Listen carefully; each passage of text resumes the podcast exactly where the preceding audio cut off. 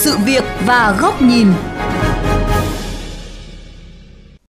Thưa quý vị và các bạn, tất cả các cụm rạp trên toàn quốc đều đang tạm đóng cửa vì dịch Covid-19. Một số phim Việt đã phải rút khỏi rạp ngay tại thời điểm vàng, mùa hè, mùa phim có doanh số lớn nhất trong năm. Dù vậy, đây là cơ hội để các nhà làm phim nhìn lại những tháng vừa qua để rút kinh nghiệm và nắm bắt đúng thị hiếu công chúng, tạo sức bật doanh thu khi dịch bệnh lắng xuống. Trong vòng 5 tháng qua, bên cạnh tác phẩm điện ảnh doanh thu trăm tỷ đồng, phá kỷ lục phòng vé, hàng loạt phim Việt đã phải rời rạp với doanh thu thua lỗ nặng nề. Bữa tiệc điện ảnh Việt nửa đầu 2021, phập phù chất lượng. Đây là nội dung của sự việc và góc nhìn hôm nay.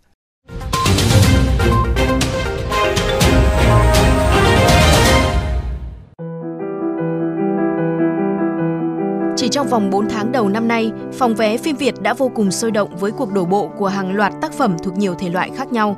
Theo số liệu của trang Box Office Việt Nam, tính đến thời điểm các dạp tạm đóng cửa vì dịch Covid-19, phim Trạng Tí, Thiên thần hộ mệnh và Lật mặt 48 giờ được thống kê có doanh thu dẫn đầu phòng vé. Mày đừng nói cái quần này mười mấy triệu nha.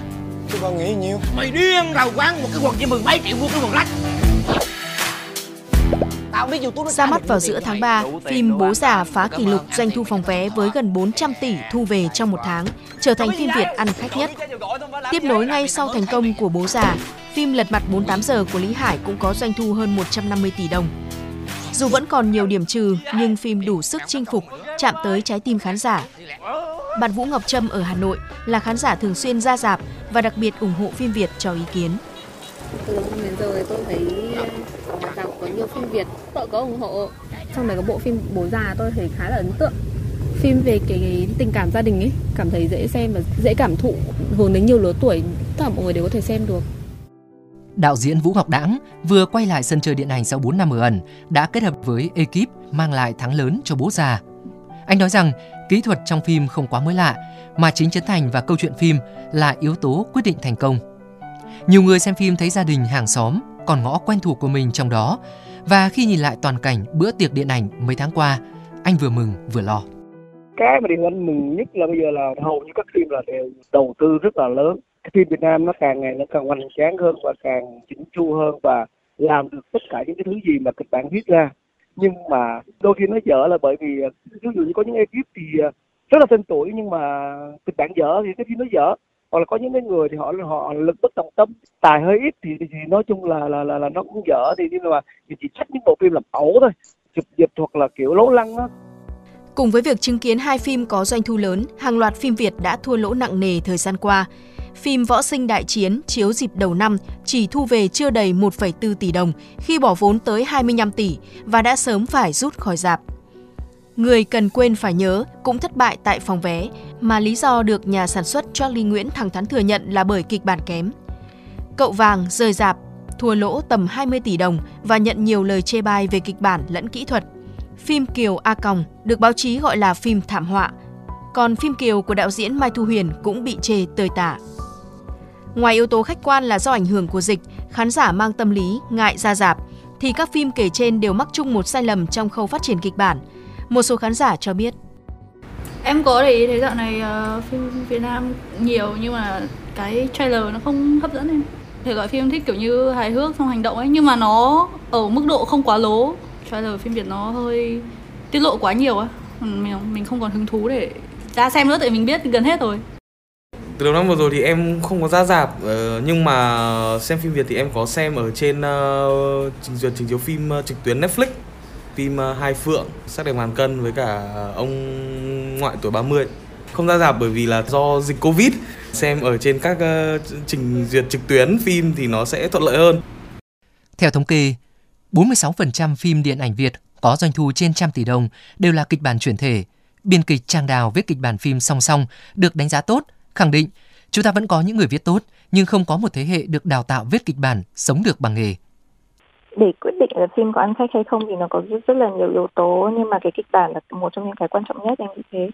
Thì bao giờ trước khi mình làm nghề làm phim thì nó cũng giống như kiểu xây nhà ấy thì hay là nấu ăn ấy thì cái kịch bản là nguyên liệu để nấu. Nên nếu mình không có cái tốt thì mình chắc chắn là cái mà mình xây lên nấu lên nó sẽ rất là khó sử dụng không ăn nổi.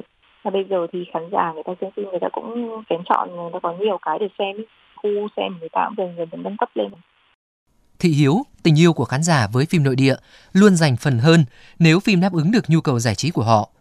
Nhà phê bình điện ảnh Lê Hồng Lâm đánh giá dịch bệnh làm cho quá trình phân hóa chất lượng phim rõ hơn. Trước đây thì cái chuyện uh, phim kiểu bình thường chất lượng uh, trung bình ấy kiếm doanh thu 10 tỷ, 20 tỷ, thậm chí 3 40 tỷ là chuyện khá dễ dàng ở thị trường Việt Nam.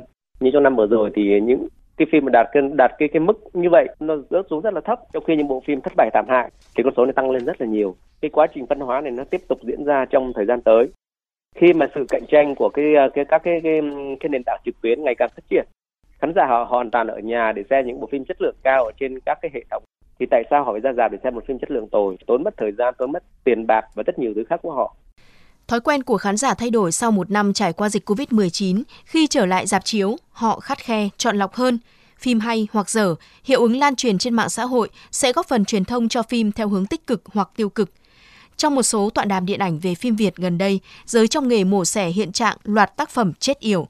Đa số nhà sản xuất chung nhận định, phim muốn ăn khách, nội dung là yếu tố tiên quyết.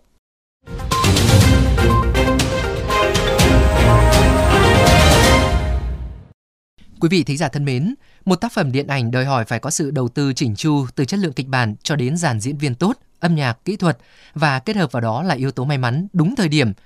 Nhưng một kịch bản tốt có thể quyết định tới 50% khả năng thắng của phim. Đây cũng là góc nhìn của kênh VOV Giao thông qua bài bình luận có nhan đề Thiếu kịch bản tốt, phim Việt vẫn sẽ phập phù chất lượng. Trái ngược với cảnh ảm đạm năm ngoái, 4 tháng đầu năm nay, chưa bàn tới chất lượng, chúng ta được thưởng thức bữa tiệc điện ảnh có đến hàng chục phim Việt ra mắt liên tiếp. Không thể phủ nhận tín hiệu đáng mừng về sự sôi động của thị trường và dám đầu tư của các đơn vị sản xuất phim tư nhân. Trước khi phải đóng cửa các dạp chiếu vì làn sóng dịch mới, các phim Việt có doanh thu tốt nhất tại các dạp toàn quốc. Khán giả nước nhà vừa qua cũng phải trầm trồ trước cú xô đổ kỷ lục doanh thu phòng vé của phim Bố già. Với gần 400 tỷ thu về vào đầu tháng 4, bỏ xa cột mốc kỷ lục của Em chưa 18 năm 2017. Phim này đã mở ra kỳ vọng mới về thị trường phim Việt. Tuy vậy, một vài phim thắng lớn cũng không khỏa lấp được sự thật. Phần lớn phim Việt đã thua lỗ nặng trên sân nhà. Thậm chí, đạo diễn Vũ Ngọc Đãng còn cho rằng không thể chấp nhận việc làm phim cầu thả khi xem một số sản phẩm. Càng làm nhiều phim, các nhà sản xuất đạo diễn Việt lại càng rõ hơn ai hết vai trò của kịch bản – Phim Bố già dù vẫn còn thiếu sót, nhưng đã kể mượt mà câu chuyện gần gũi và chạm tới cảm xúc của khán giả nước nhà. Đó là lý do phim này đạt doanh thu kỷ lục như vậy. Cần rất nhiều yếu tố để có thể tạo ra một bộ phim tốt, nhưng câu chuyện hay là điểm khởi đầu và cũng là yếu tố then chốt. Khi các nền tảng xem phim trực tuyến trả phí đang trở nên phổ biến, khán giả hoàn toàn có thể ở nhà theo dõi các bộ phim kinh điển của Hollywood hay Hàn Quốc Việc dễ dàng tiếp cận với nhiều thể loại phim chất lượng tốt đã tạo ra cộng đồng khán giả xem phim thông thái. Lý do kéo khán giả ra dạp chỉ có thể là chất lượng, mà tiên quyết là nội dung hấp dẫn. Kịch bản truyền thể cũng được, kịch bản gốc thì càng hay, nhưng đó phải là những kịch bản có dấu ấn văn hóa Việt được kể hấp dẫn, để người xem có thể cảm nhận được câu chuyện của mình trong phim. Bởi vậy, những người trong nghề vẫn nói, làm phim thì dễ, làm phim hay mới khó và ngành công nghiệp điện ảnh Hàn Quốc là hình mẫu mà nền điện ảnh ở ta khao khát trở thành. Khoảng 20 năm trở lại đây, điện ảnh Hàn Quốc tăng tốc phát triển rực rỡ chinh phục thị trường nội địa và vươn tầm thế giới. Gần đây nhất, phim Parasite thắng 4 trong 6 đề cử Oscar năm 2020.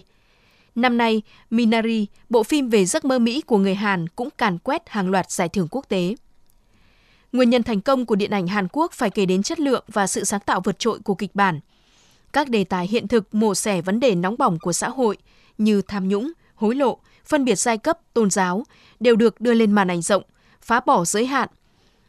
Bảo chứng về tên tuổi người viết kịch bản luôn là tiêu chí hàng đầu để khán giả, trong đó có khán giả Việt, lựa chọn xem phim Hàn.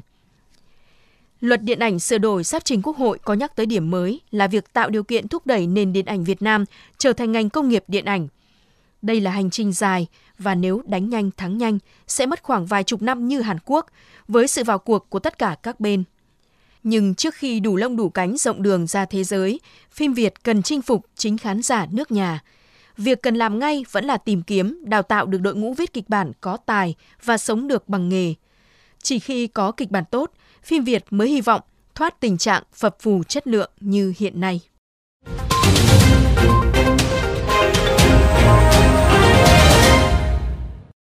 Các bạn thân mến, chuyên mục sự việc và góc nhìn với chủ đề Bữa tiệc điện ảnh Việt nửa đầu năm 2021 phập phù chất lượng cũng xin được khép lại.